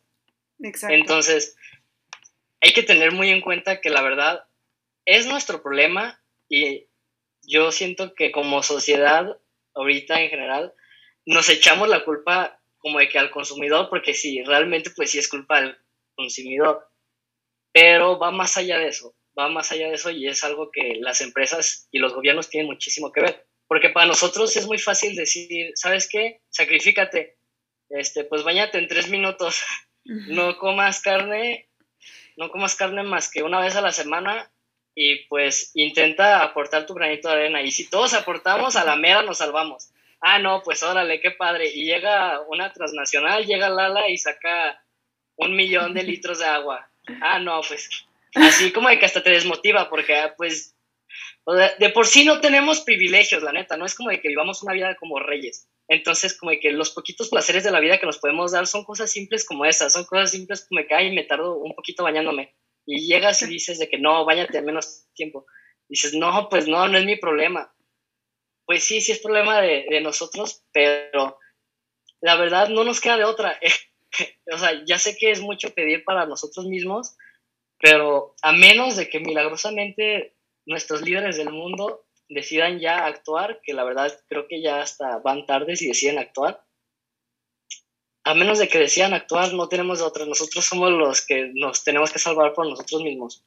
Y ahí es donde empieza también el otro discurso, el discurso de que ok, tenemos un problema y tenemos que solucionarlo. No nos sirve de nada decir de que, ay, pues se va a acabar el mundo, pues en 30 años pues ya no me tocó a mí, pues ya le toca a mis hijos, o ya le toca a mis nietos, ya es problema de ellos. No, imagínense cómo sería vivir con la calidad de aire que tenían nuestros abuelos. Imagínense cómo sería voltear al cielo y wow, ver todo limpio, salir a correr siempre. Nosotros de verdad tenemos una especie de conformismo que no es voluntario yo estoy acostumbrado a caminar, ¿qué les gusta? 10 kilómetros para ir a un parque, eso no debería ser normal. Debería de estar planificado de manera diferente, deberíamos de tener un parque cada, ¿qué les gusta? ¿Qué era? Cada como 5 kilómetros. Es algo que debería de estar establecido, pero no lo está. Y nosotros nos quedamos con la idea de que, pues, ¿sabes qué? Puede ser peor, pero no, podría ser mejor. Y de nosotros depende de que sea un poquito mejor. Por lo menos intentemos hacer mejor las cosas. Si no es por cómo podríamos dejar de vivir, es cómo sería mejor vivir con lo que estamos haciendo, con lo que estamos haciendo y con nuestro granito de arena. También nosotros entendemos que no, no está padre llegar con la familia y de que, ay, es que deben de hacer esto, esto, esto, porque esto, esto, esto. Porque la misma familia te dice, ay, ya cállate, ya déjame, déjame estar en paz. No, nosotros entendemos, es muy difícil y ustedes también entiendan que no es que no quieran hacer el cambio, es como decir que a un niño de que no, pues sabes qué, no, no te pongas a jugar, pues no, o sea, no, es como de que, ¿por qué me lo estás pidiendo? No, pero no depende de nosotros enteramente. A eso es a lo que voy. Y nunca es tarde para actuar. Entonces yo tengo la esperanza de que tarde que temprano van a agarrar la onda más a fuerza que de ganas nuestros superiores, por así decirlo. Sí. Pero a nosotros, por lo tanto, nos toca informarnos e intentar informar a quienes les dé la oportunidad de informarse. Porque pues también nosotros entendemos que no es tema de todos. Y la verdad es que sí, pero hagan su granito de arena y la verdad no, no se decaigan, porque sí es muy fácil de caerse en este tema, la verdad. Sí, la neta sí, ¿eh? Y sabes qué, yo, yo terminar con esto, o sea, con este comentario. Si mis hijos y si yo sabemos sumar, o sea, mis futuros hijos, ¿verdad? Yo no tengo hijos ahorita. Si mis futuros hijos y yo sabemos sumar y multiplicar, y pero no sabemos cómo cuidar el medio ambiente, la neta es que, o sea, yo digo, es que qué sentido tiene la educación, o sea, la neta, qué sentido tiene en este, en este momento si lo vemos de esa manera como lo que platicaba Net, ¿no? Fíjate que... Ay, perdón. No, no, no, ya, ya, ya es todo. Adelante, adelante. Sí. Bueno, algo que mencionaste tú y Edgar, que se me hizo así como muy de reflexión, ¿no? O sea, y ahorita que te mencioné de la brecha del hecho, estaba pensando y Realmente sí, o sea, Edgar está hablando desde un privilegio que tenemos ahorita, ¿no? Imagínate a futuro, realmente a futuro el derecho a la alimentación, a una sana convivencia, a un ambiente sano para vivir, incluso el derecho a la vivienda, ¿no? Van a pasar de ser un derecho a pasar a un privilegio. Realmente nada, las personas que van a tener acceso a él van a ser pocas. Entonces, siento que es algo muy de reflexionar, ¿no? De que algo pase de un derecho a ser un privilegio, ya es algo muy alarmante. Exacto, híjoles, es que, ay, no, por eso este tema está muy fuerte, por eso hemos platicado tanto, porque siento que es un tema que se trata sobre el futuro, pero el futuro inminente y la muerte también de lo que estamos, o sea, de nuestro mundo. Es como, por eso no podemos dejar de, de mencionar y de hablar y de tocar diferentes cuestiones, educación, medio ambiente, recursos, empresas, trabajo, o sea, todo, economía, o sea, todo tiene que ver y es, es hora de que nos demos cuenta de eso, o sea, nada está excluido de lo que estamos haciendo en nuestras vidas, del medio ambiente y los recursos que tenemos, o sea, nada. No es de que, ay, pues yo vivo mi vida bien normal y pues lo único que hago es que gastar agua y de que, o sea, no, no, no, de que todo lo que haces tiene que ver con los recursos y el medio ambiente. Entonces, o sea, es a lo que vamos con este programa y es nuestra parte, es nuestro granito también, como decía Edgar. O sea, el hablar de ello constantemente, no, no parar en distribuir este tipo de información, en que nos apasione. Yo creo que la persona apasionada es la que puede llegar a salvar el mundo de cierta forma, ¿no? O sea, no el mundo en sí, pero es una metáfora, o sea, que podemos ayudar en algo. Y la gente que es apasionada, yo, yo digo que puede llegar a eso, cualquiera, en cualquier tema. Entonces, este, pues ya no me queda nada más que agradecerles demasiado por estar aquí hoy. De verdad es que me encanta hablar con ustedes. Qué, qué tremendo, qué fuerte estuvo esto y, lo hicimos tan fluido, tan a gusto. Así, se, así ese es el objetivo de Siglo Neón. Me encanta, me encanta que sea así. Y aparte de temas muy relevantes, pero extremadamente relevantes y no me voy a cansar de decirlo, ¿ok? Entonces, este, no sé si tengan algún ya último comentario para despedirnos.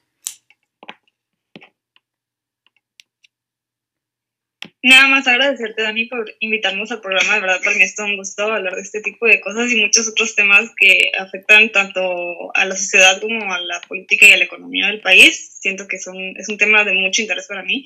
Y pues nada, de verdad, muchas gracias. Me encanta estar aquí contigo compartiendo la información. Gracias, Dani. Igualmente, de verdad, qué gusto.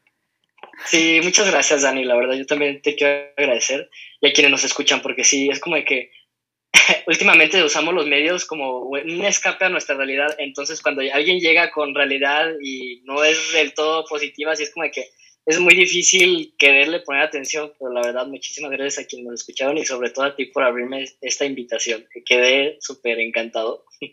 No, de verdad es que yo con esto ya le tengo fe a la humanidad, con tenerlos a ustedes hablando de estas cosas y, o sea, en este círculo que hicimos y la gente que escuchó, yo le tengo cierta fe al futuro, a los jóvenes. Entonces, pues con eso. La neta, con eso es, fregoncísimo, la verdad.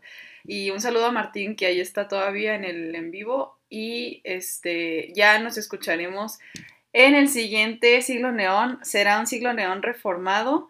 Eh, ustedes ya sabrán noticias después en 2022 de cómo va a ser esto, pero por el momento este es el último programa de 2021. Qué gusto acabar con esta pauta. Bueno, qué gusto y qué difícil, ¿verdad? Porque es algo que pues va a empeorar de hecho el siguiente año, el siguiente, el siguiente, pero pues para allá vamos, para allá vamos todavía informándonos y no vamos a dejar este tema. Créannos, o sea, vamos a seguir hablando de ello otra vez el siguiente año, otra vez en, en algún momento y de diferentes cosas que nos faltó tiempo en realidad.